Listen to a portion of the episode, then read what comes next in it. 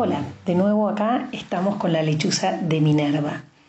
Vamos a continuar con esta mirada femenina que estamos tratando de entrever y hoy nos toca un tema muy interesante que fue una controversia, una lucha, una contienda, por eso se la llamó la querella de las mujeres, que fue un complejo y largo debate filosófico, político y literario que se fue desarrollando en Europa durante parte de la Edad Media, a lo largo de la Edad Moderna, hasta más o menos la Revolución Francesa.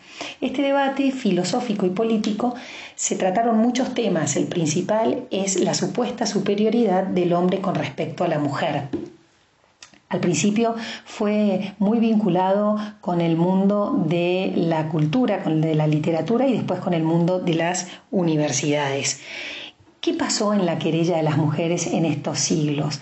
Es bien interesante porque cuando uno hace una mirada histórica del papel de la mujer a lo largo de los siglos, uno se da cuenta que no vieron mujeres famosas, eh, no vieron mujeres que eh, que, los, que aparezcan en los libros de historia eh, conquistando derechos o países o demás. No hubieron filósofas, por ejemplo.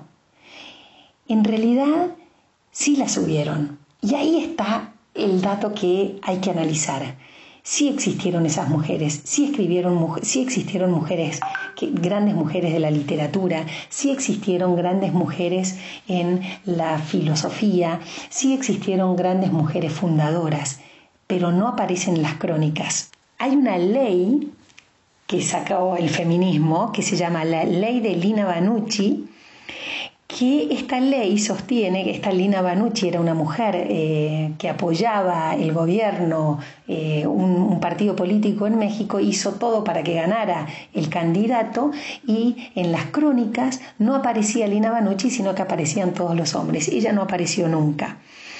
Eso habla la ley de Lina Banucci, se vino a llamar cuando se habla del desconocimiento del saber femenino como causa de la falta de autoridad social de las mujeres. ¿Sí? Es decir, las mujeres estuvieron en las relaciones sociales, pero no en los códigos culturales.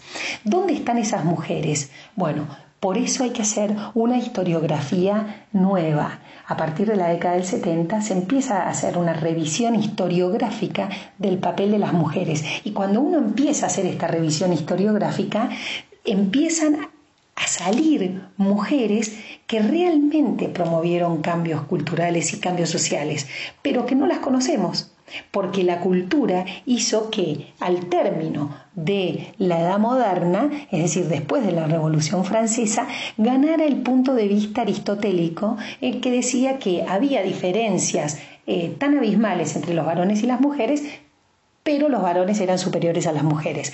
Por eso, cuando nosotros hablamos de la Edad Moderna o de los principios de la Edad Contemporánea, le diría que antes del siglo XIX, el papel de la mujer siempre fue en desmedro, siempre fue a la, retaguardia del papel del, varón porque el hombre era el que tenía que tomar las decisiones, las mujeres no. Esto no se da en la Edad Media y uno lo puede ver apenas empieza a ahondar un poco en la historia. Mm, por ejemplo, había en la Edad Media había un montón de, de mujeres que quieren escapar de esta necesidad de que para ser alguien se tienen que casar o tienen que ir al convento y van organizando sus propios modos de libertad. Un claro ejemplo son el movimiento de las beguinas, pero eso lo vamos a ver en otro programa. Hoy quiero que quede claro que la querella de las mujeres fue un movimiento literario, filosófico y político de mujeres que supieron ir en contra de lo que se esperaba de en lugares donde el varón tenía la palabra cantante. Solamente tiro este tema para después ahondarlo en un próximo programa. Muchas gracias.